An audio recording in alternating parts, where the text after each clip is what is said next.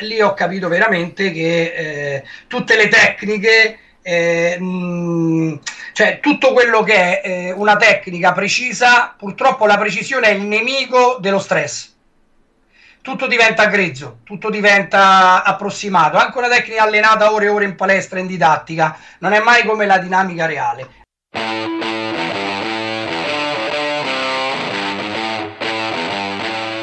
Urban Budo, il primo podcast sulla didattica, la teoria e le metodologie di insegnamento della difesa personale. Presentato da Eugenio Credidio.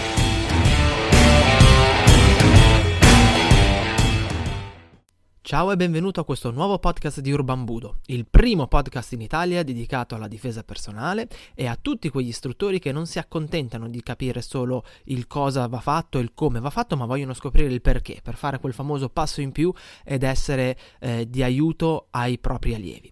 Oggi ti avverto sarà una puntatona, sarà una puntatona anche un po' lunga, per cui eh, se non hai tempo di ascoltare tutto il podcast, beh, scaricatelo, oppure vai sul mio canale YouTube perché per la prima volta lo metterò a disposizione anche sotto forma di video oppure ovviamente sul sito internet www.urbanbudo.it dove puoi anche scaricare il mio libro gratuito sui 12 errori che il 90% degli istruttori compie quando insegna difesa personale. Ma bando alle ciance e iniziamo subito con il cuore di questa puntata. Circa un anno fa stavo curiosando su YouTube e a un certo punto mi è sbucato fra i video consigliati un video che si, intitolava La reale realtà della strada. E ero lì che mi dicevo, Eugenio, non lo devi guardare perché poi se lo guardi ti incazzi. Succede sempre che ti incazzi quando vedi questi video qua. Però niente, la, la curiosità mi, mi, mi, morde sempre come un cane ai garretti e quindi alla fine sono andato a vederlo. Apro sto video e vedo un tizio romano incazzato nero con una canotta nera che parla in romanesco e inizia a insultare buona parte di tutti quelli che fanno difesa con coltello, spiegando che in realtà la maggior parte delle applicazioni di difesa col coltello non è applicabile e facendo vedere tra l'altro una serie di eh, esercizi davvero molto interessanti e fatti beh, molto, in maniera molto veritiera, molto simile alla, alla realtà.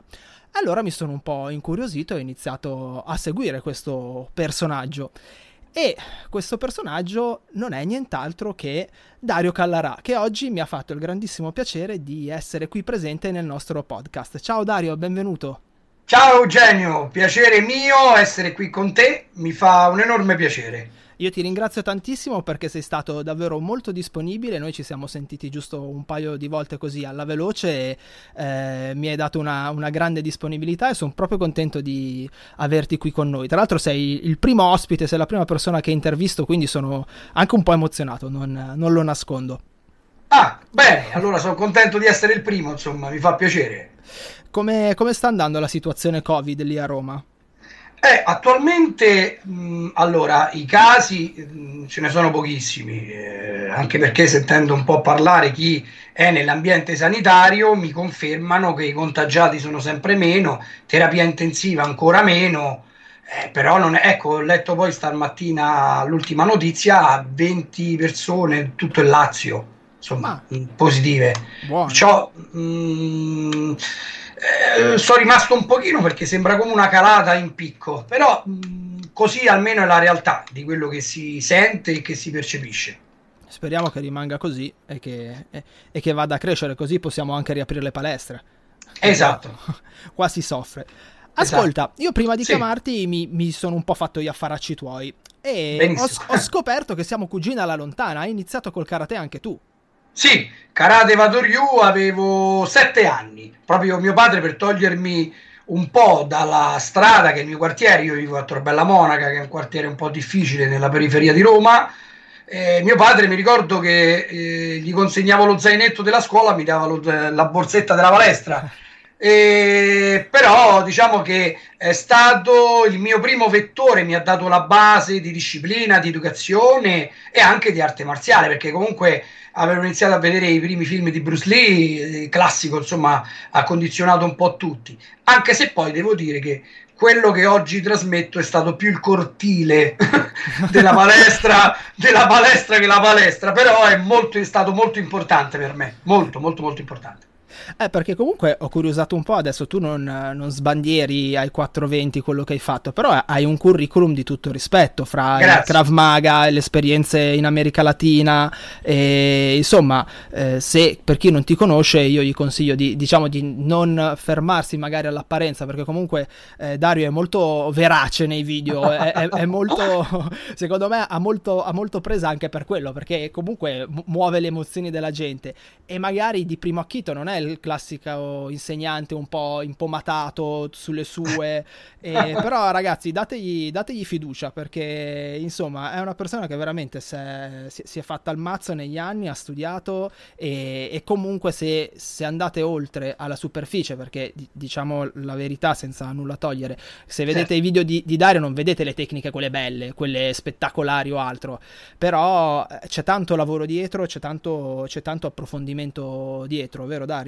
Sì, diciamo che allora eh, mi riallaccio al discorso del karate. Io ho iniziato il karate, però chiaramente poi tutto quello che era fuori dal cortile eh, della palestra era diverso. È stata proprio lì la scintilla di dire: sì, ok, studio le arti marziali, inizio la mia ricerca per trovare qualcosa che mi aiuti fuori dalla palestra, non all'interno. E diciamo che da lì è partito tutto, perché ho iniziato a praticare anche altre arti marziali come il JKD, il Jeet Kune che ricordo a tutti è lo stile di Bruce Lee.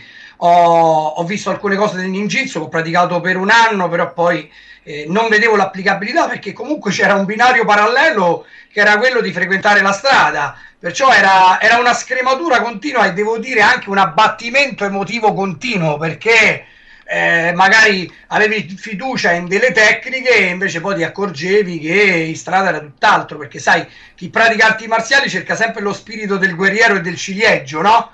e, e dicevo, ma com'è possibile però che non è applicabile il tutto? Eh, diciamo che questa spinta poi mi ha portato mano a mano a conoscere tantissime arti marziali fino al Kramaga nel 99, il vero Kramaga, che è quello che non è diciamo il Kramaga di oggi però anche lì vedevo delle limitazioni perché era tutto programmato. E diciamo che poi eh, il binario della sicurezza, le arti marziali poi mi ha portato in Latina America dove ho lavorato per tre anni con la Polizia Nazionale del Perù principalmente ah, lì ho capito veramente che eh, tutte le tecniche eh, mh, cioè tutto quello che è eh, una tecnica precisa purtroppo la precisione è il nemico dello stress tutto diventa grezzo, tutto diventa approssimato. Anche una tecnica allenata ore e ore in palestra, in didattica, non è mai come la dinamica reale. E da lì è partito tutto. Ho iniziato a scremare il tutto e il 90% dei colpi che si tirano nell'MDCM eh,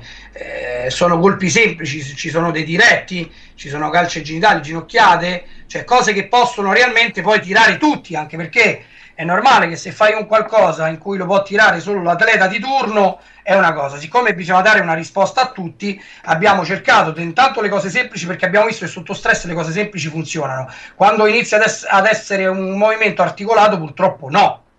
E diciamo che screma oggi, screma domani, l'esperienza eh, mia, l'esperienza degli operatori cui, tra cui insegno anche tiro, abbiamo portato e iniziato a fare, come sai, in un grande calderone a levare questo quello, questo, quello, e di tecnico è rimasto il 30%, poca roba. Quello in cui però ci siamo accorti che dobbiamo spingere è l'allenamento sotto stress psicofisico. Che purtroppo spesso non è, non è considerato. Mi, mi, fermo un attimo, poi torniamo volentieri a questo, a questo aspetto qua. Volevo chiederti una cosa, così, giusto per far arrabbiare un po' quelli che ci ascoltano. E... tu, tu, vieni dal Krav Maga, se non sbaglio hai, hai lavorato con Ital Gil, giusto? Se non, sì, se non ho letto... io, sì, sì, io ho lavorato per tanti... Allora, nel, nel 99 ho conosciuto una sfilza di israeliani che sono entrati in Italia perché chiaramente mh, io sai, dico sempre quello che penso, eh? c'era il business, ok? Cioè, quando questo nome era ancora, diciamo, non tanto conosciuto, però se ne parlava per gli addetti ai lavori, specialmente nell'ambito della sicurezza, sono venuti una sfilza di israeliani, tra cui anche tante persone che col Kramaga non c'entravano niente, magari facevano un buon judo, un buon jiu-jitsu, un buon karate e dicevano che quello era la loro forma di Kramaga. E mh, diciamo che eh, pur di dare risposte dove non c'erano, dopo è iniziato il declino totale. Però sì, diciamo che principalmente ho affinato ulti, nel, fino, al 2015, no, fino al 2014 il mio Grammaga con i Daigile che era l'unico tra virgolette che si avvicinava alla mia idea. Non condividevo tutto ma l'unico che si avvicinava alla mia idea. Poi se mi hai seguito i miei video ho avuto delle collaborazioni con Lynn Morrison. Ecco a oggi se devo dire se c'è qualcuno che affronta il tema vero è Lynn Morrison. Perché secondo me è, eh, parla da predatore perciò parla da qualcuno che prima era dall'altra parte Mm, perciò chi meglio di lui conosce alcune strategie, ma è veritiero e purtroppo quello che propone è per molti ma non per tutti, perché eh, insegna a togliere i freni inibitori e a picchiare come tori. Questo sicuramente con la nostra legislazione potremmo avere delle problematiche. Però diciamo sì, con i Taiji abbiamo affinato le ultime risorse del Kramaga. E, e comunque ormai sei diventato abbastanza critico nei confronti de- del Krav Maga come disciplina, ma più che come disciplina immagino co- nel modo in cui sta venendo veicolata e come si è sviluppata quantomeno in Italia. Sì, sai perché sono critico? Perché già all'epoca, 99, tu calcola che già nel 2002-2003 ho iniziato a vedere corsi istruttori di Krav Maga aperti a tutti. In cioè, due giorni. Esatto, non solo, poi significa anche senza esperienza. Cos'è successo? Che comunque l'istruttore che magari veniva da, da, una disciplina marziale, senza fare il nome, se no sembra brutto, che veniva da una disciplina marziale e che l'ha fatto magari per 6-7 anni, poi in due giorni diventava istruttore di Gran Maga, quello che poi andava ad insegnare era un qualcosa che era ibrido, ok? Ma non era il Gran Maga e nemmeno la disciplina che ha insegnato per, per tutti quegli anni. Che, fa- che è successo poi? In seguito questa situazione. Questo istruttore ha formato altri istruttori, altri istruttori ancora a macchia d'olio. A oggi abbiamo veramente la fantasia e non la realtà, perché in realtà in origine il Kramaga non ha tutti questi disarmi come si propongono oggi. Non si parlava di protezione ostaggi ai civili, non si parlava di disarmare gli AK-47 per il postino o per la casalinga, ma era una cosa molto più concreta. Si parlava di colpi addirittura tirati nelle parti non allenabili del corpo e punto. All'epoca nemmeno era codificato, non c'era presa A, reazione B uguale per tutti. Non era così. Purtroppo oggi è un altro pianeta il Kramaga, non è quello del 99, che ricordo i nomi, all'epoca c'era Filip Kadouche e Yalla Yanilov, insomma che erano tra l'altro i, eh, gli allievi diretti del fondatore. Però purtroppo col tempo anche loro, il loro business l'hanno creato e hanno voluto dare risposta anche a chi chiedeva maestro mi scusi ma con la pistola messa in bocca cosa posso fare? Allora, pur di non perdere quel prestigio e quei soldi, davano soluzioni fantasiose. Infatti, siamo arrivati a disarmare tre pistole insieme, una cosa impressionante. Que- questa me l'ero persa. Le tre pistole assieme non l'avevo ancora, non l'avevo ancora ti vista. Giuro, ti giuro, ti manderò il link e lo vedrai con i due. sì, sì, ti prego. Lo, lo mettiamo poi in, uh, nella pagina dove pubblichiamo il podcast, così lo possono vedere tutti. Le tre pistole mi, mi mancava. Che per, correggimi se sbaglio, eh, adesso io faccio una, una, grande generalizzazione, ma per quel po' che ho visto io, che è stata la mia esperienza col Krav, col Krav Maga, a me sta sembrando che stia diventando un brutto jiu-jitsu quasi. Eh sì, ti spiego... mimetica. Sì, ti spiego il perché. Che è successo? Eh, un paio d'anni fa, quando uscì l'elenco, perché fino adesso il Krav Maga eh, non era riconosciuto dal CONI, ma si poteva praticare tranquillamente e si potevano pubblicizzare i corsi di Grammaca. A oggi, siccome il CONI non riconosce più questa disciplina, e qui entro anche un attimo in una le- legislazione CONI, eh, cioè non riconosce più questa disciplina, allora che cosa si sono inventati i furboni? Che adesso si chiama Jiu-Jitsu israeliano.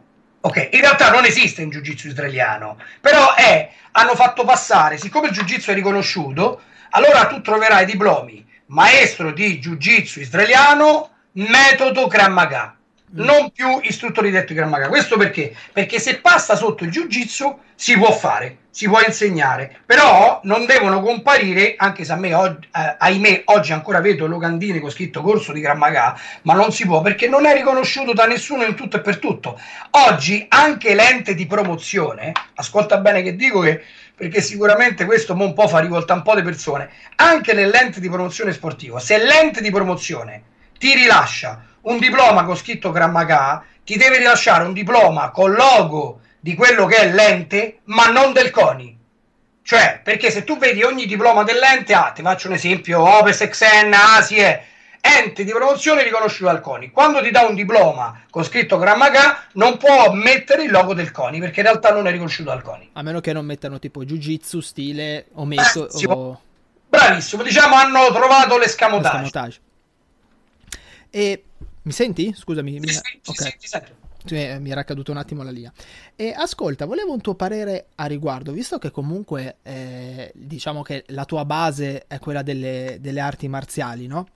Sì. Eh, hai, hai, iniziato da lì come penso sì. il 99% di noi, perché comunque eh, eh, io vabbè sono, sono, un po' più giovane di te, eh, però una volta non esisteva proprio la difesa personale come eh, branca a sé stante. Se tu volevi imparare a difenderti facevi o box o arti marziali o, o cose di questo tipo, non esistevano o almeno era difficile, erano difficili da trovare corsi specifici.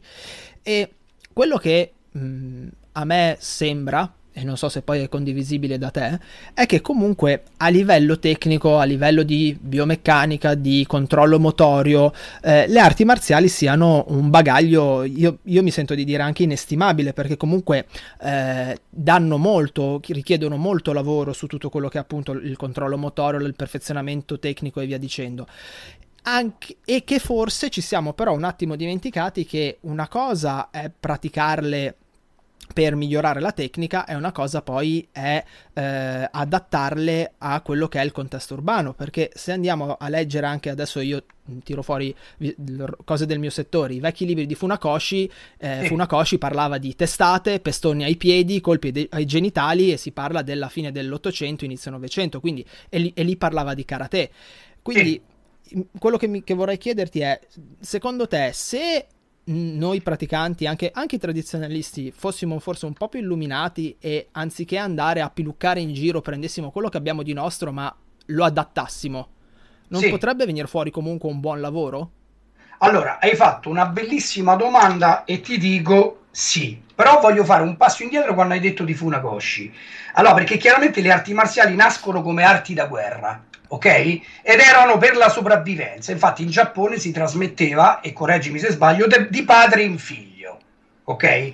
Perciò era un qualcosa che serviva a salvarti la vita. Allora, quando c'è il discorso eh, di eh, non vincere una coppa, ma riportare a casa il sederino, è normale che la situazione cambia. Cosa ha influenzato le arti marziali? La via sportiva. Eh, sì. Perché anche il pancrazio originale romano era una lotta dove era ammesso tutto a oggi, per essere riconosciuto come sport, c'è la, il pancrazio atlima, ok? In cui sono vietati i colpi sportivi e mh, purtroppo quando poi subentra, purtroppo e per fortuna, eh, perché quando subentra l'approccio sportivo non c'è più eh, l'istinto per, di combattere per la sopravvivenza, ma per la vittoria, che potrebbe, cioè, può sembrare simile, ma non lo è. Adesso, torno al discorso arti marziali. Per esempio, io sono dell'idea che eh, a oggi la tecnica delle arti marziali va benissimo, dipende come alleni questa tecnica. Ti faccio un esempio, nelle forme del karate, quella che più, diciamo, secondo me eh, potrebbe essere applicabile è il Konkyushinkai, perché intanto è una pratica che si fa ed è molto dura, ok? Si fa anche senza protezioni. Però anche in quel frangente cosa manca? In tutte le arti marziali manca l'allenamento sotto stress, manca realmente analizzare e affrontare un predatore, non un avversario uno sportivo. Anche qui c'è da dire, anche nelle antichità, nell'epoca feudale, quando si praticava arti marziali, lo scontro aveva comunque un rispetto. C'era un saluto e nessuno ti attaccava alle spalle. Oggi è diverso, la violenza è cambiata. Oggi cercano di romperti la testa dalle spalle Ok, perciò è comunque qualcosa da adattare. Perciò cosa possiamo prendere dalle arti marziali? Anche lo stile, lo stile, che pratichi. L'importante è adattare queste tecniche, che secondo noi è il 30%, per poi sviluppare il tutto sotto stress, che è il 70% per la difesa personale.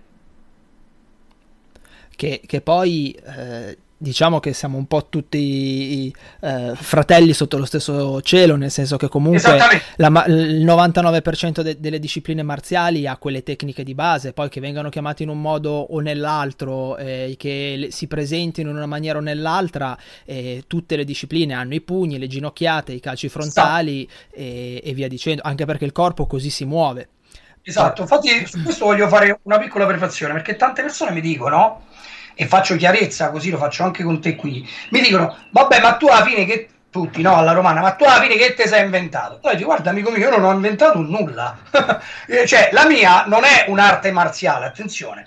Io ho preso e eh, visto e testato dei colpi che sono in comune, il pugno a martello ce l'hanno tutti. Cioè, non è che ho creato io il pugno a martello, ci mancherebbe. Eh, I diretti ce l'hanno tutti, i colpi di gomito ce l'hanno tutti, le ginocchiate ce l'hanno tutti, i calci genitali ce l'hanno tutte quelle discipline che spingono alla sopravvivenza. Però attenzione, quello è il 30%. La nostra metodologia ha visto che si deve basare questo 30% che è come, è come una borsa piccola che io ho dietro di strumenti. Però solo lo strumento non serve a niente se non c'è chi lo muove questo strumento, che, è, che secondo noi è quell'aspetto psicofisico che bisogna avere. Cioè non è facile, ho conosciuto persone che hanno dei pugni che possono tirare giù colonne, ok, de, di cemento, però purtroppo allo stress dell'effetto sorpresa c'è il famoso effetto freezer, si bloccano. Perché? Perché sono abituati di fronte ad avere un compagno avversario, ma non un predatore che agisce d'improvviso e tra l'altro con l'agguato. Questo fa sì che ti blocchi. Allora bisogna affrontare quell'aspetto lì per poi prendere lo strumento. Ma non c'è la gara dello strumento migliore. È proprio da spostare la visuale sull'allenamento che è diverso. E come gliela spieghiamo sta cosa qua, secondo te, a tutti quegli insegnanti che io ancora qualche mese fa avevo letto un un post di un... Uh, lo, lo, puoi vedere tra l'altro sul, sul blog, un, un, insegnante mio amico aveva avuto un, un, diverbio per strada e si era bloccato, si era paralizzato nonostante lui diceva sono anni che mi alleno al kumite, anche duro e altro. Eh, tra l'altro stiamo parlando di persone che praticavano karate negli anni 80, quindi comunque il karate era un po' più... lo Shotokan soprattutto era un sì. po' più duro di, di quello che è adesso, no? E, e lì sequenza di commenti a, al post su Facebook, devi allenarti nel kumite perché ti permette la, l'atteggiamento del guerriero e se tu combatti sul serio sul tatami allora anche fuori eh, riuscirai a, a, rispondere in maniera corretta e bla bla bla e tutte queste cose qua a cui io non ho risposto perché sennò poi partono come al solito gli insulti e io cerco di evitarmeli. E come glielo spieghiamo a queste persone qua? Che non funziona proprio così che puoi essere un bomber anche nella gabbia ma nel momento in cui ti arriva il tizio che non conosci inizia a spintonarti, a gridarti addosso e a spingerti con le spalle al muro, inizia a, a cambiare proprio il, il, punto di vista. Sì, ma sai perché? Mh, allora, per esempio, adesso guarda, ti, ti spiego, no? io per passione pratico MMA e ho avuto la fortuna di praticarlo e lo pratico tuttora, è una mia passione con dei professionisti. Allora, eh, è qui anche dove si potrebbe fare una confusione. Allora, eh, per esempio, tra l'MMA e il combattimento urbano nostro ci sono delle sinergie. Dov'è? Ti faccio un esempio. Per esempio, una buona tecnica quando stai con le spalle al muro è riuscire a fare un double leg, ok? Il portare a terra, che è una tecnica di proiezione e va bene, però non va intesa come il profilo sportivo. Ti spiego a dove si ferma la parte MMA e inizia il pensiero MTCM. Allora è molto utile saperlo fare il double leg, ma portarlo a terra senza andare in monta a terra. Perché in una gabbia salire in monta e colpire è normale. Se invece sto in strada, salire in monta e colpire il tizio che sto colpendo, che ho sotto le mie mani, non è da solo, io rischio. Perché esattamente. Allora vedi poi io dico sempre, le arti marziali tradizionali, sport a combattimento e sopravvivere in strada, in comune hanno calci e pugni, ma tirati te- in tre contesti diversi.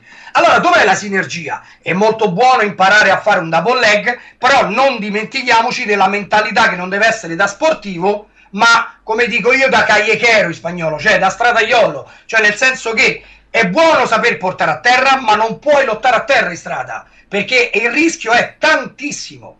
E questo dopo, da, cioè, dove si ferma lo sport da combattimento, diciamo, inizia il punto di vista del combattimento urbano.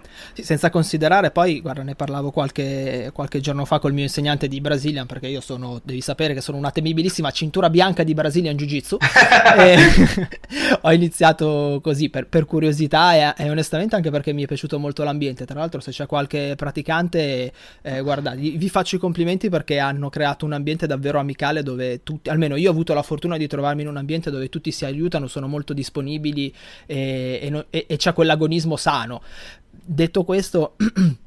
ne parlavo col mio insegnante e che mi diceva, eh vabbè ma se lo porti a terra e lo blocchi. E io dicevo, sì, lo blocchi, ma se c'è l'amico nel mentre che tu l'hai bloccato, sei bloccato anche tu a tua volta.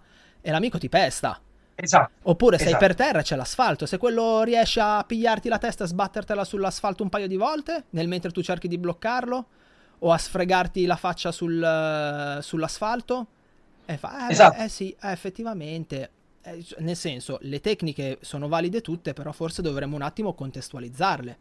Esatto, infatti ecco perché ti dico, eh, quando parliamo tra l'altro di lotta a terra, che anche a me sono appassionato, piace perché stando dentro al Gloria ho avuto l'occasione di fare degli open mat di lotta, tra l'altro con Luca Nacoreta, insomma, campione ah, europeo sì, sì. di BCJ, no? E veramente un grande atleta, bellissimo, io ho imparato tantissimo, però a oggi, perché tanti a me mi dicono, vabbè, ma no, perché fai MMA? Perché tanti non sanno distinguere quello che è uno sport estremo, uno sport, a quello che poi è l'esigenza in strada. Perché anche lottare a terra sull'asfalto non è lottare su un tatami. Perciò tante situazioni, anche a livello articolare, non te le puoi permettere. Primo, l'abbigliamento non è una rash guard o il kimono ed è un, potrebbe essere un problema. Oltre che come hai detto tu è piena di insidie perché il tizio mentre stai per terra potrebbe prendere una pietra una bottiglia o uscire una lama perché tu devi sapere che chi è un buon cattivone si chiama lama di backup la tiene sempre nel, nelle tasche. Perciò tu puoi prendere anche una presa e fermarlo ma se lasci un braccio libero e tira fuori questa lama di backup sei, sei un uomo morto allora dov'è che dobbiamo prendere per esempio della lotta? Come proiettare benissimo ma non lo devi seguire andando a lottare a terra però è molto buono, la sinergia sta là. Bisogna saper riconoscere le esigenze. Poi, attenzione, tante volte a me mi viene confuso, dice, ah, vabbè, ma tu critichi le arti marziali, tu critichi sport combattimento. No, è un errore, è che voglio soltanto mettere le cose al loro posto. Cioè, le arti marziali tradizionali sono bellissime, a me mi hanno salvato, se no stavo sempre in mezzo alla strada, ok? E mi hanno salvato, sono bellissime gli sport a combattimento io li amo, li amo, viaggio dal pugilato alla Muay Thai, alla...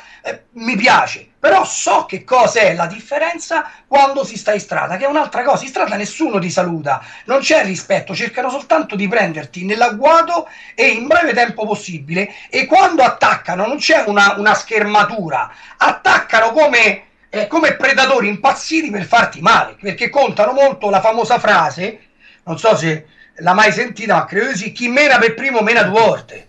Perché questa frase nasce? Perché hanno l'idea che se parti per primo e inizi a picchiare ti soffoco e non hai la possibilità di avere reazioni. Che tra l'altro questa famosa frase è anche un po' il motto dell'MDCM. Perché? sì, perché ti devi comportare... Cioè tu quando affronti un predatore ti devi comportare sul suo stesso eh, piano cioè, non devi essere cattivo e fare delle cose che fa lui, ma quando lo affronti devi saper giocartela nella gestione del pre-conflitto per cercare di non arrivare al conflitto. Ok? Perché il pre-conflitto ti devi, devi agire come agisce lui. Lui cerca l'agguato, tu se capisci che ormai è tardi, devi cercare tu di prendere in agguato a lui e colpire per primo. Bisogna parlare cioè, la stessa lingua. Esattamente, esattamente. Che poi è spesso quello su cui anche magari praticanti esperti cadono perché non si aspettano l'utilizzo del dialogo per chiudere le distanze, per eh, distrarre, per eh, creare magari un diversivo, non si aspettano determinati atteggiamenti del corpo o cose di questo tipo e poi puoi essere preparato quanto vuoi, ma se quello parte e tu sei in ritardo, sono cavoli acidi. Guarda, ti, ti dico una cosa, stavo facendo uno studio sul sistema visivo e cognitivo che il sistema visivo, le velocità reali della vita, no? dell'essere umano. Allora, la, la velocità visiva è l'occhio quando acquisisce il bersaglio. La velocità cognitiva è quando il cervello trasmette l'impulso ai muscoli per colpire, ma anche il linguaggio fa parte del cognitivo. Sai quante volte eh, da parte del predatore si usa un'astuzia in cui ti faccio una domanda, no? E sto alzando la voce, però ti dico, faccio un esempio, no? Senza usare parolacce. Che mi stai guardando? In quella fase tu che sei ormai bloccato e senti le pulsazioni attraverso le tempie, cerchi la risposta. Quando, eh, cerchi la risposta, quando stai per rispondere, pom, arriva il suo attacco, perché lui in quel momento si assicura che il tuo sistema cognitivo è occupato e a te ti arriva o una testata come successe qualche anno fa, senza fare pubblicità, insomma, ad Ostia, a Roma, che poi ha girato a tutti i telegiornali. Se analizziamo bene al momento della testata, c'è stato un momento in cui ha, ha eh, fatto finta di parlare per attirare l'attenzione per poi tirare una testata. Quello è proprio un trucco che chiaramente chi sta in strada non sa che esiste la velocità cognitiva esiste, noi questa qua la chiamiamo senza eh, risposta scientifica la paraculaggine, no? Chiamiamola così, no? Ok, in realtà invece se andiamo a guardare, eh, siccome queste persone non vanno in palestra, ma stanno tutti i giorni in mezzo alla strada, allora acquisiscono queste cose perché le fanno sempre, ok? Noi dobbiamo cercare anche di dare una risposta scientifica a questo, il perché è così. E da qui parte tutto. Ecco lo specifico che intendo per metodologia di, uh, di allenamento. Bisogna intanto rieducare le persone a guardare e a valutare. Ah sì, quella è la nostra prima arma. Quante volte poi c'è, eh, ad esempio, se uno vuole tirarti una testata ti deve venire vicino per forza di cose. E perché lo fai avvicinare se non lo conosci? Per esempio. Esatto. Perché, esatto. Perché, no, perché in realtà la difesa personale, come giustamente dicevi tu, inizia prima ma inizia esatto. molto prima, perché se no poi si può sbagliare tutti. Cioè, adesso, almeno per quanto mi riguarda, io sono qui a parlare di, di, teoria, poi non so se mi trovo in strada cosa sono in grado di fare, però dovremmo quantomeno insegnare ai nostri ragazzi a vedere le cose prima che accadano, perché ci sono sempre dei campanelli d'allarme che ci, eh, insomma, ci indicano che forse non siamo proprio in una situazione tranquilla. Guarda, facciamo una cosa, non adesso, poi dopo ti mando un audio allora, ieri mi ha scritto un ragazzo sopra un mio video di YouTube dove dicevo la prevenzione e le tecniche di osservazione. Questo ragazzo, è un ragazzo senza fare il nome, viene da un quartiere di Roma, mi manda un audio e mi dice proprio queste parole senza mettere le parolacce, eh? dice sto a seguire proprio i video tua e tu mi devi dire ma come fai a capire quando qualcuno ti vuole colpire? Per esempio io ormai mi sono calmato, proprio parole così romane, mi sono calmato, ma prima ho fatto delle aggressioni mettendo un crick dentro la busta della spesa. Dice perché così fregavo sta persona che dovevo colpire che si immaginava che era un niente e mi ripeteva ma tu come ca- fai a capirlo allora io gli ho risposto guarda amico mio allora intanto la persona se purtroppo viene presa dallo stress si immobilizza non riesce più a valutare niente. Però adesso faccio una domanda a te. Secondo te la tua busta dove metti il click, no? Ha la stessa forma di quando dentro questa busta ci metti la spesa? Mi ha risposto no, hai ragione. E in effetti, quando stavo per colpire, l'altro si è bloccato. Questo ho detto, vedi, perché se la persona non è abituata a gestire lo stress, significa che non riesce nemmeno a valutare chi ha davanti e che cosa ha in mano perché come hai detto tu amico mio Eugenio inizia prima la situazione. Prima inizia la situazione. Perché mh, tanti mi dicono ecco la lama estratta qualcosa devi fare. Non puoi fare nulla. Il discorso qual è? Che devi percepire prima se un tizio è armato. E tanti mi dicono ma come fai? Se tu guardi quello che ti succede intorno, perché oggi non guarda più niente nessuno, nessuno, tutti sono al cellulare, chi cammina guarda avanti ma sta pensando a quello che succede per la vita frenetica, chi ascolta musica, eh, chi è distratto proprio da tante situazioni, nessuno guarda più niente. Se in realtà guardiamo, perché una persona non si materializza di fronte a noi un aggressore, devo perlomeno percepirlo da tre metri che viene avanti,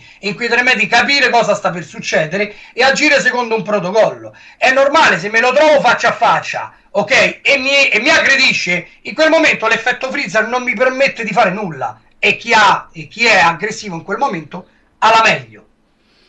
Tra l'altro, eh, questi sono discorsi che comunque hanno una certa, diciamo, storicità letteraria. Adesso io non so se tu hai avuto la possibilità di leggere il libro di Gavin De Becker, Il dono della paura. In italiano non si trova più, purtroppo non lo pubblicano più. Com- come sempre, quando c'è un libro, un libro interessante, basta, non si pubblica più, però in inglese si trova ancora. E Gavin ah. De Becker parla proprio di... Ehm, uh, aspetta, di... di, di, di, di, di uh, mannaggia, aspetta, eh, c'avevo in mente prima. Antecedenti al fatto sono, sono, sono i...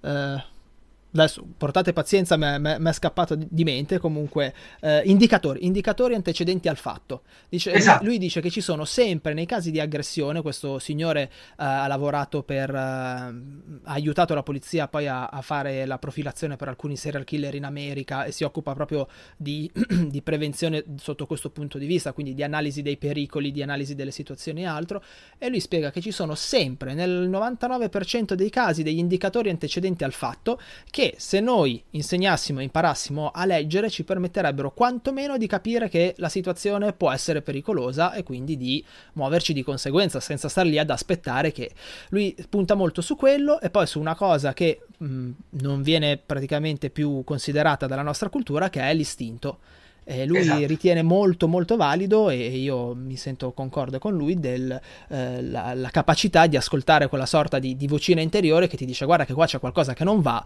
e stai attento che sia, che sia un brivido, che sia un attimo di paura, che sia il sentirsi a disagio o altro, lui dice sono tutti segnali dell'istinto che ti stanno dicendo che qualcosa lì non va, tu magari non te ne sei accorto ma il tuo inconscio ha messo assieme tutta una serie di eh, indizi che gli fanno dire che qualcosa non va. E lui insiste molto sull'ascoltare questa, questa vocina per evitare di trovarsi in situazioni pericolose. E ne sono pienamente, da, cioè, ne sono pienamente convinto di questo. Infatti, bello, questo libro lo cercherò sicuramente.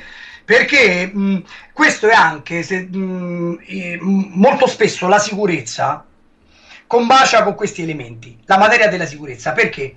È proprio intanto il nemico del, del, uh, della sicurezza primaria è la quotidianità, no? Perché quando fai un movimento sempre per tutti i giorni inizi a non guardare più nulla. In realtà, proprio mantenendo vivo questo istinto, come una persona che fa sicurezza, come una persona normale che magari si trova in strada o in un ambiente, eh, in un luogo di lavoro dove purtroppo potrebbe incampare in certe situazioni, è proprio questo quello che ti salva. Ecco perché tanti tante volte mi arrabbio e mi dicono eh sì ma è difficile prevenire non è vero chiaramente non è che tu puoi prevenire ogni situazione se no avresti la soluzione nel mondo però un buon addestramento delle tecniche di osservazione calcola che ho lavorato, come hai citato tu, molto spesso con gli israeliani. Gli israeliani sono stati i primi che mi hanno dato degli elementi di criminal profiling. Chi all'inizio dice, Madonna, che è sta cosa?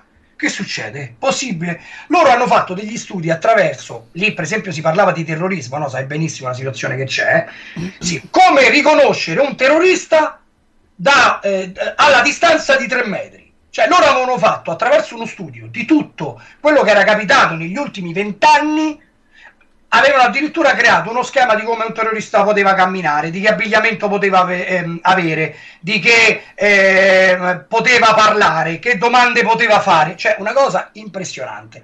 Allora ho detto è possibile che non ci sia niente a livello civile in cui possiamo prendere uno spunto che non deve essere in questa fase, no? Perché quella è un'esigenza diversa il terrorismo. In realtà studiando e poi eh, in Latino America ho incontrato addirittura i russi che sviluppano questo tipo di approccio, cioè il profilo di un criminale comune. Da lì è partito tutto, ecco perché anche tutto questo che mi senti parlare fa parte di questa cerchia di formazione, cioè nel senso che bisogna capire chi abbiamo davanti, perché degli elementi il tizio che abbiamo di fronte li manda, soltanto che se non li conosco per me sono sconosciuti. Questo non significa che dobbiamo diventare rambi, no, soltanto prendere consapevolezza di chi eventualmente abbiamo di fronte. E tante volte soltanto questo, far creare una via di fuga e tornare a casa è la vittoria più bella che un essere umano potrebbe fare. Ma ascolta un po', secondo te, eh, come mai a livello di formazione in Italia, no, poi non so nel resto del mondo, io mi, mi, mi, fermo alla nostra realtà perché è quella che conosco, noi siamo fissati su quei corsi, quei, eh, quei programmi formativi dove ci insegnano tante tecniche e però spesso e volentieri tutta questa parte qua no, non viene considerata. Tutta la parte di prevenzione, di, anche minima, eh, non dico di andare uh, in, in, profondità eccessiva, perché comunque noi insegniamo anche a persone normali, a, come dicevi tu, al postino, alla casalinga o al ragazzo del liceo, cioè non è che dobbiamo per forza di cose uh, avere la formazione dei, degli agenti della CIA.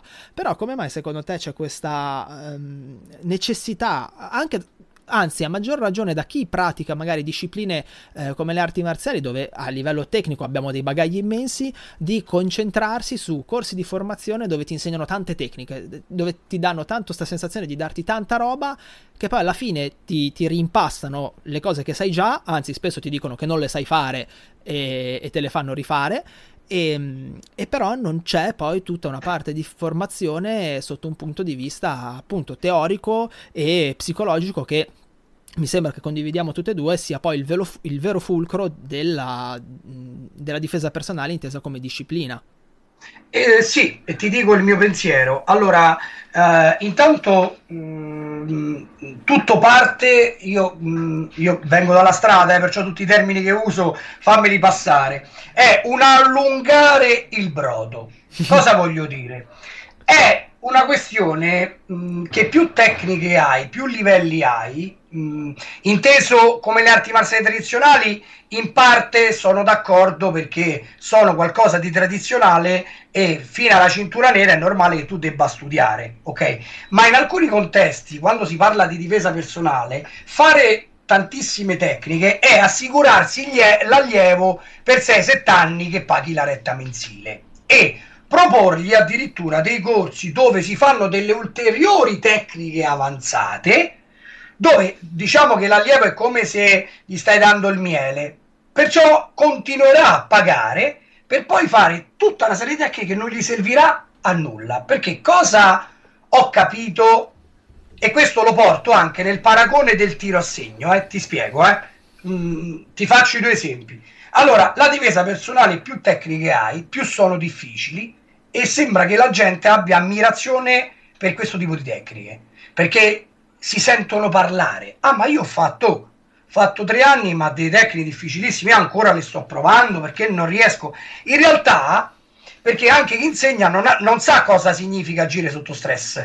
Allora che succede? Eh, l'ignoranza dell'insegnante, il programma allungato per eh, assicurarsi la retta mensile fa sì che oggi abbiamo 30.000 tecniche quando forse ne userai una sotto stress. Allora che succede? È quello che è successo anche al Kramaga. Il Kramaga all'inizio aveva dei colpi semplici, dopo si sono inserite tutte tecniche di, eh, di lotta, tutte tecniche su come eh, prendere le cervicali, tutte tecniche fantasiose. Questo perché? Perché chiaramente eh, la gente con un anno, se inizi a fare un buon allenamento, i colpi inizi a impararli, devi allungare per tenerti la gente e assicurarti i soldi. E questo ha fatto sì che il danno te lo teletrasporto sul tiro. Tantissime persone che hanno il porto d'armi per difesa personale, perciò hanno un'esigenza diversa di chi fa il tiro con l'arma da fuoco per fare un tiro dinamico, un tiro sportivo. Perché è un'esigenza diversa? Perché è come lo sport da combattimento o la difesa personale. Tutte e due hanno in comune la pistola, tutti e due i settori, però se fai un tiro per sopravvivere è una cosa, se fai un tiro per vincere la coppa è un'altra. Per esempio, nel tiro eh, da difesa personale, perciò parliamo di pistola, che usi il mezzo per difenderti, le tecniche sono pochissime e i corsi si sparano massimo 50 colpi ok? Perché devi lavorare sulla tecnica, ma subito dopo su come gestire lo stress per sparare a qualcuno, per difenderti sempre. Eh? Mettiamo sempre il contesto vero. In un corso fake di eh, difesa con l'arma ti fanno sparare il primo giorno 200 colpi, il secondo giorno altri 200, 400. Perché? Ti fanno vedere 4000 tecniche, hai sparato tutti i colpi, la gente è contenta e ritorna a casa e pensa di saper gestire una situazione di stress quando in realtà non c'è. Allora, come vedi, anche in questo esempio c'è un discorso di allungare il brodo, perché tutto è diventato business. Allora, io ti dico, il mio lavoro è questo.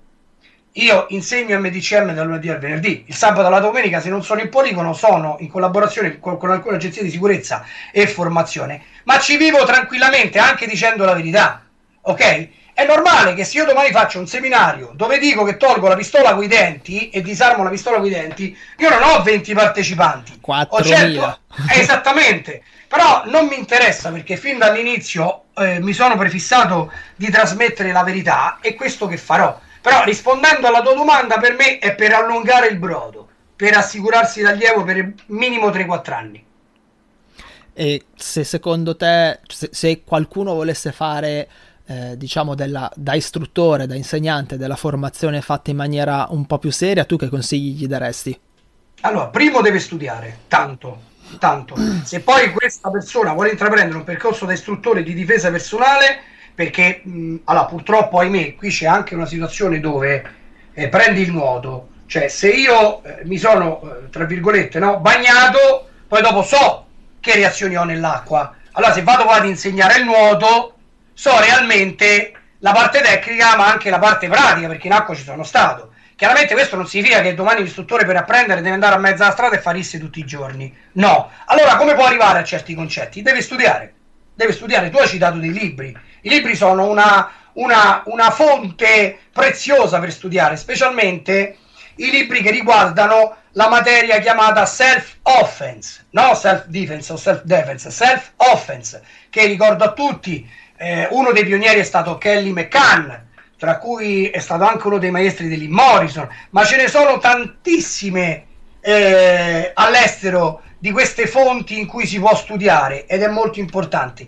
Dopodiché mettere in discussione tutto quello che hanno imparato se veramente vogliono imparare. Devono, cri- ehm, devono fare critiche ogni giorno. Anche io ogni giorno testo l'MDCM se la tecnica potrebbe essere buona oggi tra una settimana non più ci deve essere un'evoluzione deve risultare sempre semplice e applicabile. Ok? Questo è lo studio esatto, studiare. Non c'è nessuno che ha una bacchetta magica o un pendrive come si è visto nel film di Matrix, no? Lago. Eh, magari. Perciò studiare, sacrificio, sempre, se no non arrivi a dei risultati concreti. Se vuoi delle vie eh, brevi, ti portano soltanto a non avere né professionalità e quello che andrai a vendere sarà un prodotto scadente, bello da vedere ma non applicabile.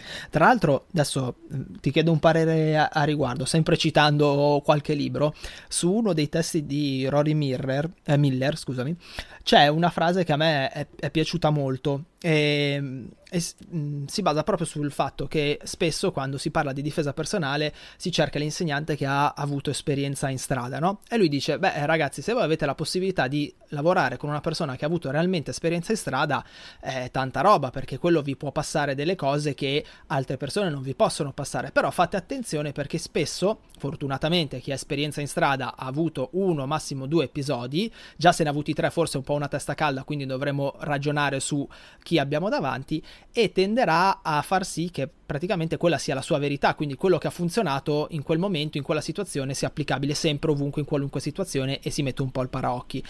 E a questo aggiunge, secondo me vi conviene trovare quegli insegnanti che magari non hanno esperienza in strada, ma che hanno studiato tanto, si sono messi alla prova, hanno praticato magari anche discipline diverse e via dicendo, e che hanno la capacità, lui dice, di fare i eh, bullshit detector, cioè i, eh, come si dice, i quelli che, che, riescono a capire quando dici una stronzata praticamente.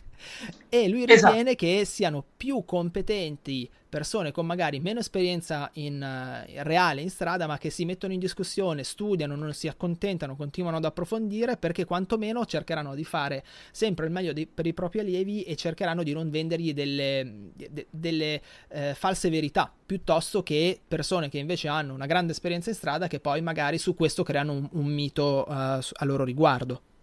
Allora, su questo sono d'accordo anch'io, però ti dico, eh, io questo un po' lo paragono anche sugli sport a combattimento, ti spiego. Eh, può essere un bravo tecnico, però realmente se deve preparare qualcuno per combattere, lui per primo non ha messo piede sul ring, secondo me non può dargli, cioè può dargli una parte, ma non può dargli per esempio quella parte emotiva di quando si sta sul ring, di che cosa si prova, delle, delle emozioni, di cosa succede realmente. Mo tolgo lo sport da ring per l'esempio e ti porto un esempio che è il mio, ma per analizzare. Eh.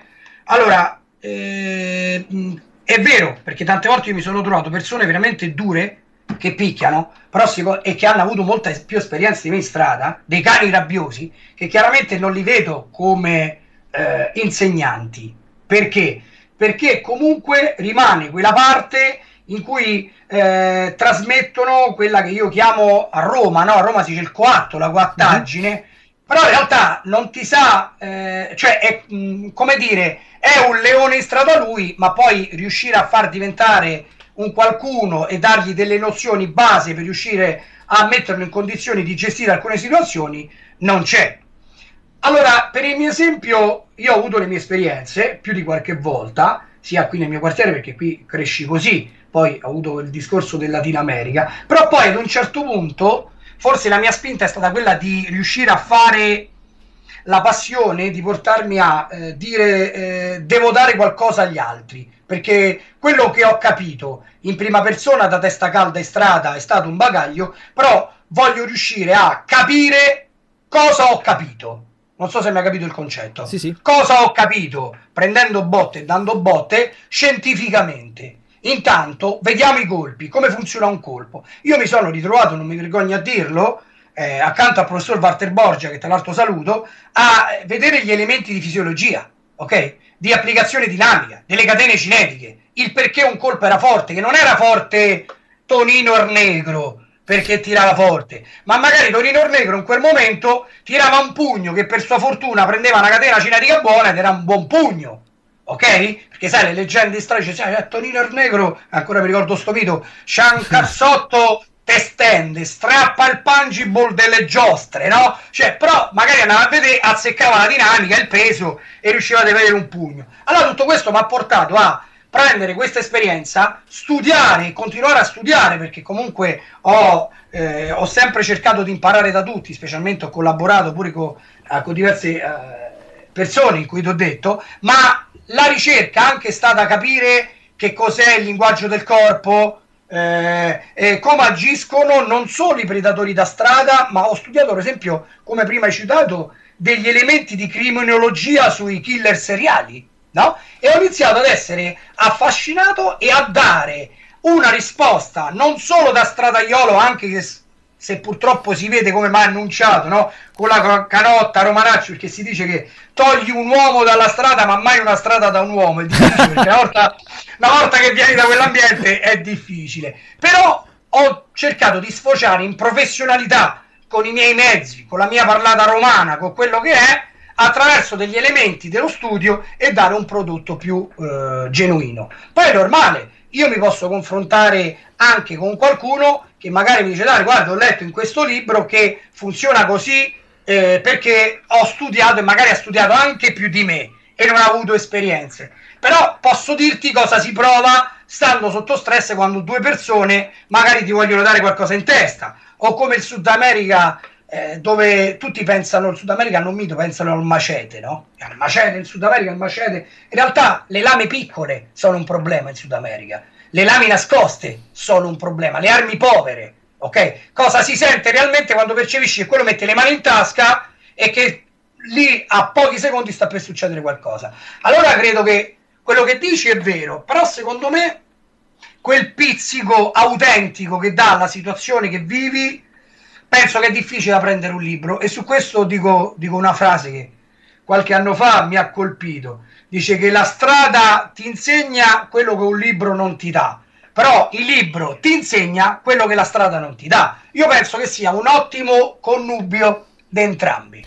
Vabbè, quello che mh, intendevo dire era che nel caso in cui fortunatamente una persona, un insegnante non abbia avuto esperienza in strada, fortunatamente per lui, perché eh, magari semplicemente perché è stato in grado di far prevenzione senza neanche rendersene conto, eh, questo non fa di lui un cattivo insegnante di questa disciplina se, no, se no, si mette aspetta. in gioco, se è disposto a fare esercizi di simulazione, se è disposto ad approfondire, a studiare e, e via dicendo. Era, era questo che, eh, su cui ragionavo e che mi sembra di aver capito che comunque in linea di massima condividi anche tu. No, esatto, ti spiego. Questo non significa che chi non ha avuto esperienze è, non è un pessimo insegnante. Però, eh, sai, io sono molto diretto, no? È come il tizio che io domani insegno a qualcuno e ho un match sulle spalle e quello che ha 150 match. Ah, no, no, c'è, c'è eh, la differenza, c'è poco da fare. No, no. Esatto, ma questo però non significa che quello 150 match va a screditare quello che c'è un match. Attenzione, eh? è solo una questione che nella vita, per fortuna o per sfortuna, ha avuto delle esperienze diverse è questo poi il concetto italiano che mi dà fastidio, non comprendo perché tante volte mi trovo a confrontarmi con persone che mi scrivono, che pensano che quello per dire col 150 sia un supereroe. No, ha soltanto fatto delle esperienze diverse, come un'esperienza che fa il poliziotto di quartiere non è la stessa esperienza di un membro del gruppo del GIS, del NOX, ok? Ma non significa che però il poliziotto di quartiere non sa niente, non serve a niente, no, non è così. Eh, ha delle esperienze diverse da quello che è un ambito lavorativo più operativo. Questo che ci tengo a precisare, cioè non è screditare un qualcosa, no, no, ci mancherebbe altro. Anzi, la persona che non ha avuto esperienze è da ammirare che cerca e studia e cerca di migliorarsi, perché lo studio è anche sacrificio, perciò è molto importante che poi eh, no, tanto fa anche, scusami, tanto fa anche credo a come ti poni tu come insegnante, cioè ovvio che se sai che non hai avuto esperienza alle spalle o cose di questo tipo, non è che puoi pretendere di insegnare eh, la, la, la, verità, quindi penso che faccia anche tanto a, alla figura dell'insegnante come si pone nei confronti degli allievi, dire guardate, dovrebbe succedere magari così così così. Alleniamolo proviamolo eh, mettiamoci in gioco mettiamoci i caschetti facciamo le simulazioni. Cosa ne pensate? Com'è andata? È andata bene? È andata male? Cosa avete provato? Ah proviamo a migliorare in questa maniera qua. Credo che tanto faccia anche poi proprio a, a come l'insegnante si pone come eh, organizza l'allenamento o no sì, esatto. Infatti, quando hai detto adesso eh, benissimo, no? hai detto le simulazioni e il casco. Quando ho parlato prima di Calderone, era questo, cioè l'MDCM in realtà è una metodologia di allenamento, non è un'arte marziale, ma non è mia, cioè non è mia perché tanti vedono dei canoni. Dario Gallarà, ok, ha creato un, un sistema, un'arte marziale. No, no, io ho preso i miei allievi, ci siamo messi in discussione, abbiamo preso del Redman e del Blackman, no? Abbiamo iniziato a fare simulazioni e vedere quello che realmente funziona. Infatti, non è che è mio, è di tutti quelli che girano intorno al mio team. Ok? E tantissime volte abbiamo detto: Ok, sul bastone è così, vediamo un po', mettiamoci in queste situazioni. Prendi il bastone, chiaramente che è un bastone che sia eh, che non faccia danno ma che abbia un buon impatto. Okay. Metta pressione, ma non, non sia pericolo- esatto. eccessivamente pericoloso. Esatto, e qui anche no, l'errore nell'allenamento, non gli dici tira dall'alto, tira dal basso, no, tira come vuoi e io devo sopravvivere. E, mh, mm, perciò questo è molto importante, anche un insegnante che non ha avuto esperienze può arrivare ad avere questa buona conoscenza. E Bruce Lee diceva non cerchiamo le risposte altrove, no, su cosa è, è efficiente, perché la risposta li abbiamo lì tutti i giorni. Realmente prendete un avversario mettetegli tutte le protezioni possibili e fate uno scontro come se fosse un combattimento reale. Da lì vi accorgete che la risposta l'avete sotto gli occhi. E oggi è quello che noi abbiamo applicato all'MDCM. Ascolta, ti faccio un'ultima domanda e poi ti lascio in pace che non voglio abusare eccessivamente della tua disponibilità. No, no, no, tranquillo, anzi è molto piacevole la, uh, la conversazione perché stai, fa- stai, facendo delle domande veramente interessanti e ti dico che quando una persona fa delle domande interessanti riesce a tirare anche fuori da me tantissimi concetti tiri a braccio non escono fuori. Ti ringrazio. Ascolta, eh, difesa personale in Italia. L'ambiente non è forse proprio dei più rilassati, vogliamo dire così, nel senso che, eh, co- come ci siamo detti quando ci siamo sentiti prima di, di fare questa intervista, eh, io sono ri- son rimasto molto colpito da te perché mi sembra che magari parliamo il dialetto diverso, ma la lingua sia a grandi linee la stessa. Eh, per quanto mi riguarda, è, è dal 2009 che, inizio, che, che, ho iniziato a lavorare con le metodologie so, i, sotto stress, le simulazioni, facendo anche un sacco di, di, errori, di boiate e via dicendo. E però io mi sono sentito molto frenato dal condividere la mia esperienza online proprio perché eh, se non c'hai il nome dietro, che alle volte mi sembra che il nome sia più una botta di fortuna che altro perché magari hai imbroccato il nome giusto del canale YouTube piuttosto che hai, sei riuscito giustamente ad approfittare del fatto che in quel momento ci fosse un vuoto, eh, se non hai il nome alle spalle tutto quello che dici eh, sono vaccate e per cui l'unica cosa che riesci a ottenere sono scontri tramite commenti anziché magari eh, dei, degli scambi che potrebbero essere produttivi.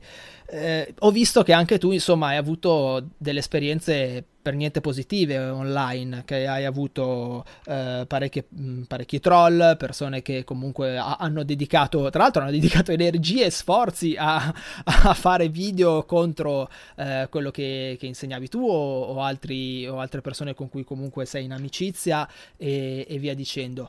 Secondo te perché? Cioè, p- perché non, pot- non, possiamo intavolare una discussione cercare un attimo di, di, mettere appunto sul tavolo le nostre esperienze e magari cercare di fare qualcosa di meglio e invece dobbiamo sempre giocare a, a chi ce l'ha più grosso alla fine, perché poi...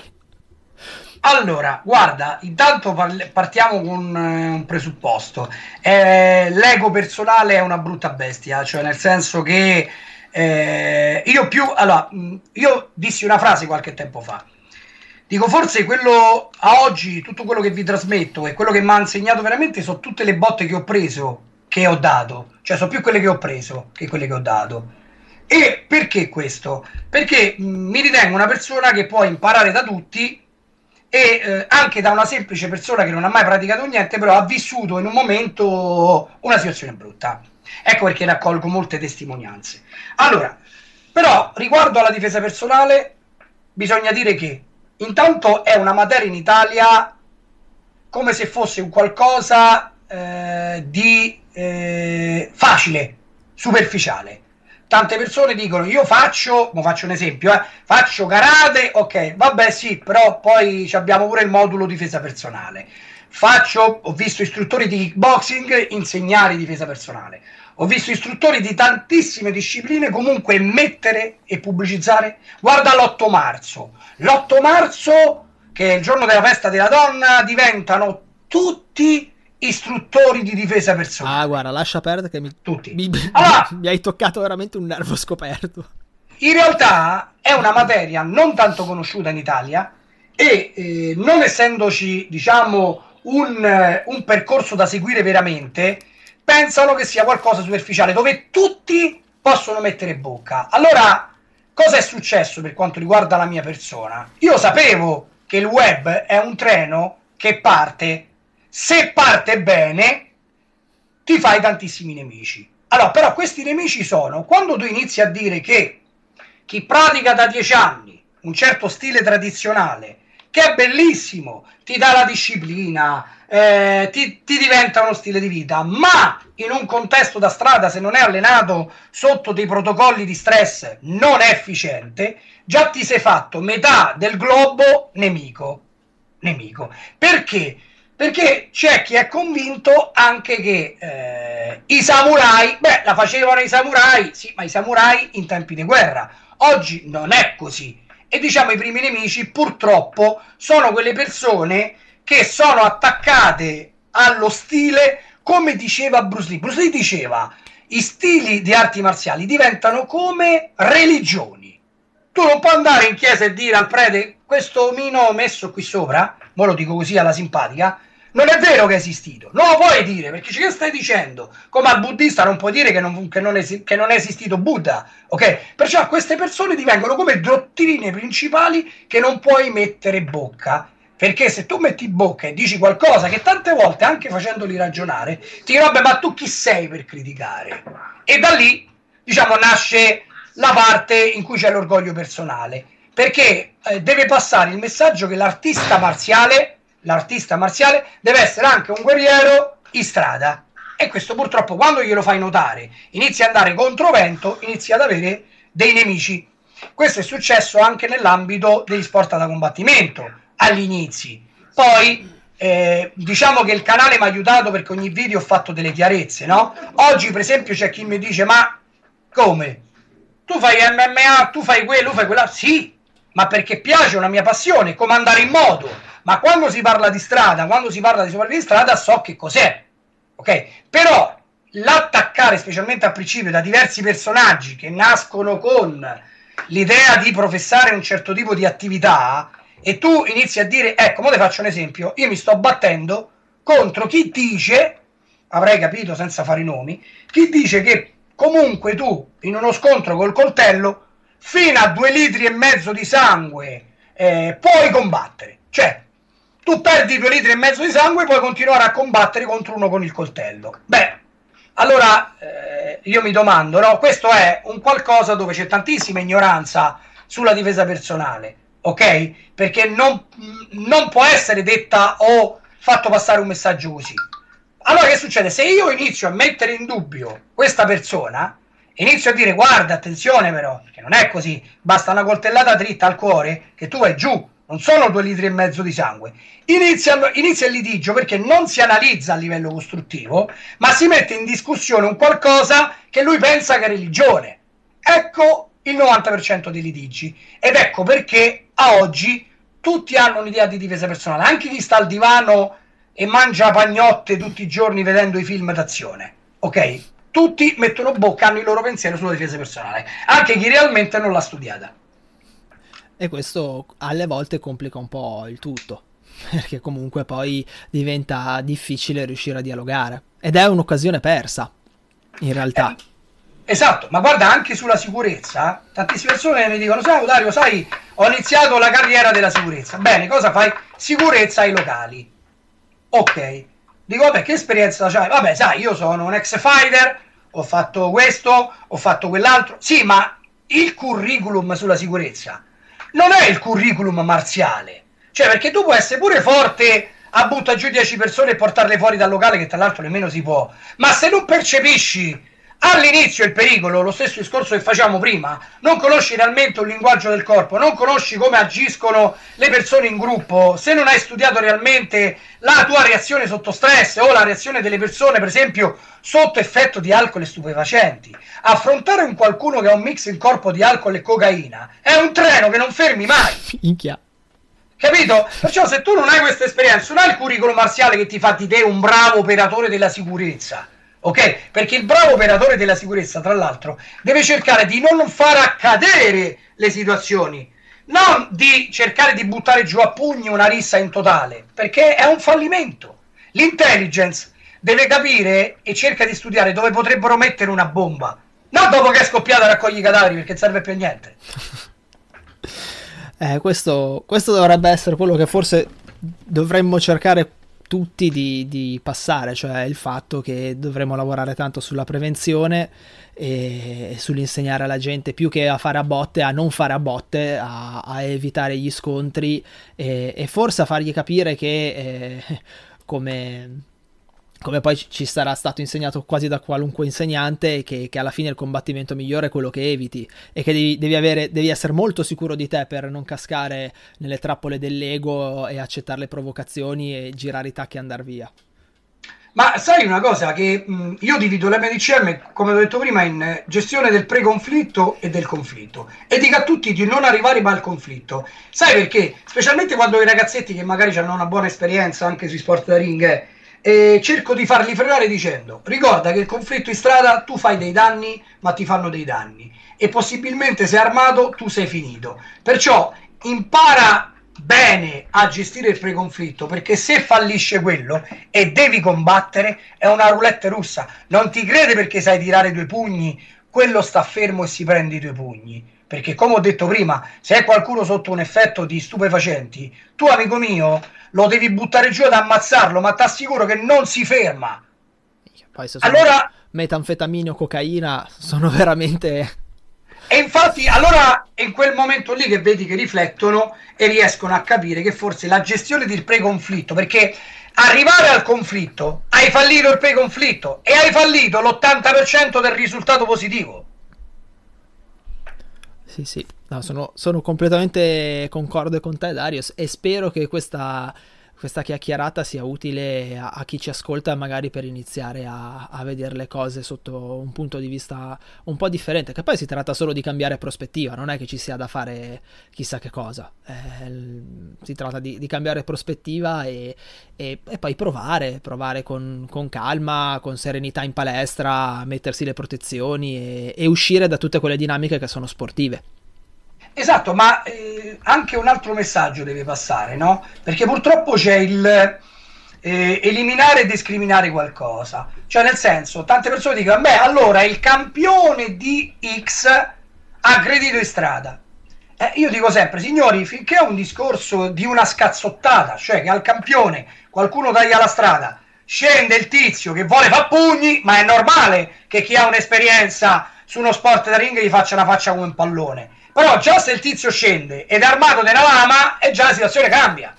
Ok? Anche perché, senza fare nomi, ho eh, praticamente dei racconti di diverse persone che hanno combattuto a livello alto, ok? Che quando sono stati nelle zone come il Brasile eh, hanno vinto i primi match dove hanno preso i primi soldi, quando sono entrati dentro quel mini appartamento vicino ai favelas dove dormivano, hanno trovato la sorpresa, hanno consegnato tutti i soldi perché hanno, eh sì, perché gli hanno detto se vuoi continuare a combattere ti consiglio di darci i soldi e domani questi te li rifai, spera, spera che non torniamo.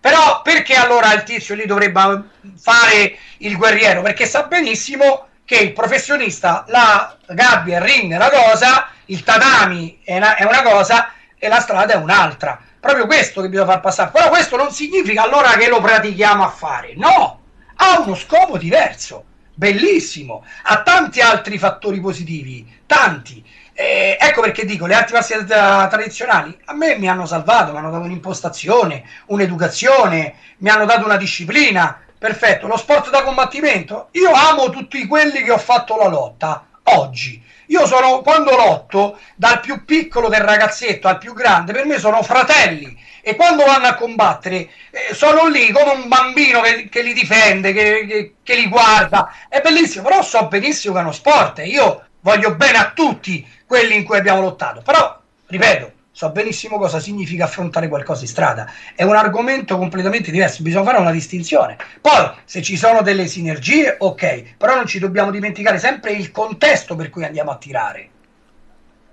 Ascolta Dario, stiamo sì. chiacchierando da un'ora e dieci, ah. quindi io direi che magari ti lascio andare, adesso per chi ci segue non lo sa, ma è, è quasi ora di cena, direi che magari sì. ti lascio andare a, a, mangiare tranquillo. Se qualcuno volesse informazioni su di te, beh, intanto basta cercare Dario Callarà su YouTube e trovate una sequela di, di cose. E se volessi invece contattarti o altro, hai un indirizzo email, un sito, qualcosa? Sì, allora guarda, il mio indirizzo email è masterdariocalarà chiocciolagmail.com che questo me lo porto dietro da un bel po' di tempo perché in questo diciamo ultimo periodo avrei voluto togliere anche questa, questo titolo di master perché più vado avanti e più mi rendo conto di avvicinarmi più alla figura di un coach che alla figura di un eh, master perché è un nome abbastanza come dire abbastanza pesante quasi dire guru. Invece più andiamo avanti più non mi sento un guru ma un coach che aiuto forse le persone a capire loro stessi e, e forse insegnargli la, la, mia esperienza a gestire qualcosa. Però l'email principale che mi porto dietro è questa, masterdarocalara.gmail.com e il mio numero, chi mi vuole contattare ormai lo sanno tutti perché l'ho dato in tutti È vero. Ormai lo sanno tutti che è 340 89 15 227, ma sai che oggi sono contento di dare il mio numero perché spesso mi chiamano tantissimi ragazzi eh, spesso con idee strane, venendo da certi ceti sociali come il mio, e tante volte due parole riesco a dirglieli e arrivo forse al punto cruciale di cosa prova un ragazzo oggi in mezzo alla strada. E, e gli consiglio sempre magari di non fare cazzate questo è molto importante. Come tante volte invece tanti papà di famiglia mi chiedono consigli tanti mi ringraziano perché da quando hanno un po' preso delle nozioni attraverso dei video riescono a percepire prima cosa potrebbe succedere e solo allontanarsi dal pericolo eh, sono riusciti a gestire una situazione brutta. Perciò sono contento. Chi vuole mi scrive, io appena posso rispondo, sono disponibile con tutti, non mi metto su un piedistallo perché non mi si addice. Io sono sempre quello che viene da Torbella Monaca. E le radici non si rinnegano. Esattamente, anche perché, anche perché ancora vivo qui. Perciò per me sono stato in tanti posti, anche belli, più del mio quartiere, ma il mio quartiere è il mio quartiere, insomma, è stata la mia palestra di vita. E io invece ricordo che se per caso qualcuno vuole un po' un, un riassunto di quello che ci siamo detti oggi con, eh, con Dario, sul sito del, eh, del mio blog su urbambudo.it potete trovare il libro gratuito su come non insegnare difesa personale, dove ci sono eh, degli approfondimenti su 12 errori di cui tra l'altro abbiamo parlato oggi con, eh, con Dario. Dario, io ti ringrazio davvero tanto per, per la disponibilità e per, per la generosità con cui hai fatto questa intervista perché veramente sei stato prezioso. Grazie. E spero di ospitarti presto di nuovo qui. Magari poi ci organizzeremo che non sia mai che riusciamo sì. a fare un video assieme. Chi lo sa, insomma, sì. che dici? Guarda, io sono a disposizione anche perché devo dire che mi sono trovato a mio agio subito. E le domande che hai fatto sono interessantissime, eh, veramente. E poi ho, questi giorni ho dato un occhio al tuo canale, a me piace molto, piace molto perché tratti la maniera, eh, la, scusa, la materia nella forma giusta. Bravo, bravo e veramente complimenti, perché anche richiamare un nome tradizionale, Urban Budo, hai dato l'idea e secondo me eh, questo nome salirà perché è un nome che dà l'idea e fa riaffacciare anche chi viene dagli stili tradizionali, perché sappiamo tutti che il Budo è la via del guerriero, no? Però Urban è quel concetto giusto che gli fa capire l'idea. Perciò complimenti anche per il tuo canale. Ah, guarda, ti ringrazio tanto. È, è un nome che ha fatto incazzare molta gente. Immagino. Perché ovviamente è Urban, eh, boh, come, come è usato? Però boh, un, po', un po' anche per farli incazzare, dai, l'abbiamo messo, diciamo la verità, su, è un pochino è come suscitare, no? E dire come si permette a eh, mettere sì, accanto sì. al nome urbano il nome del budo. Cioè, stai scherzando? immagino, immagino. Però, insomma, ci, ci proviamo, pianino pianino a, a, piccoli passi. Dario, io ti ringrazio ancora e davvero Grazie. spero di avere la possibilità di, di risentirti presto. Okay. Guarda, io, ringra- io, ringrazio te. Quando vuoi il mio numero ce l'hai, mi chiami, facciamo... sono a disposizione, facciamo quello che vuoi. Okay. Con te mi trovo benissimo. Grazie ringrazio... mille, Dario, davvero. Grazie a te. Alla prossima, ciao. Ciao.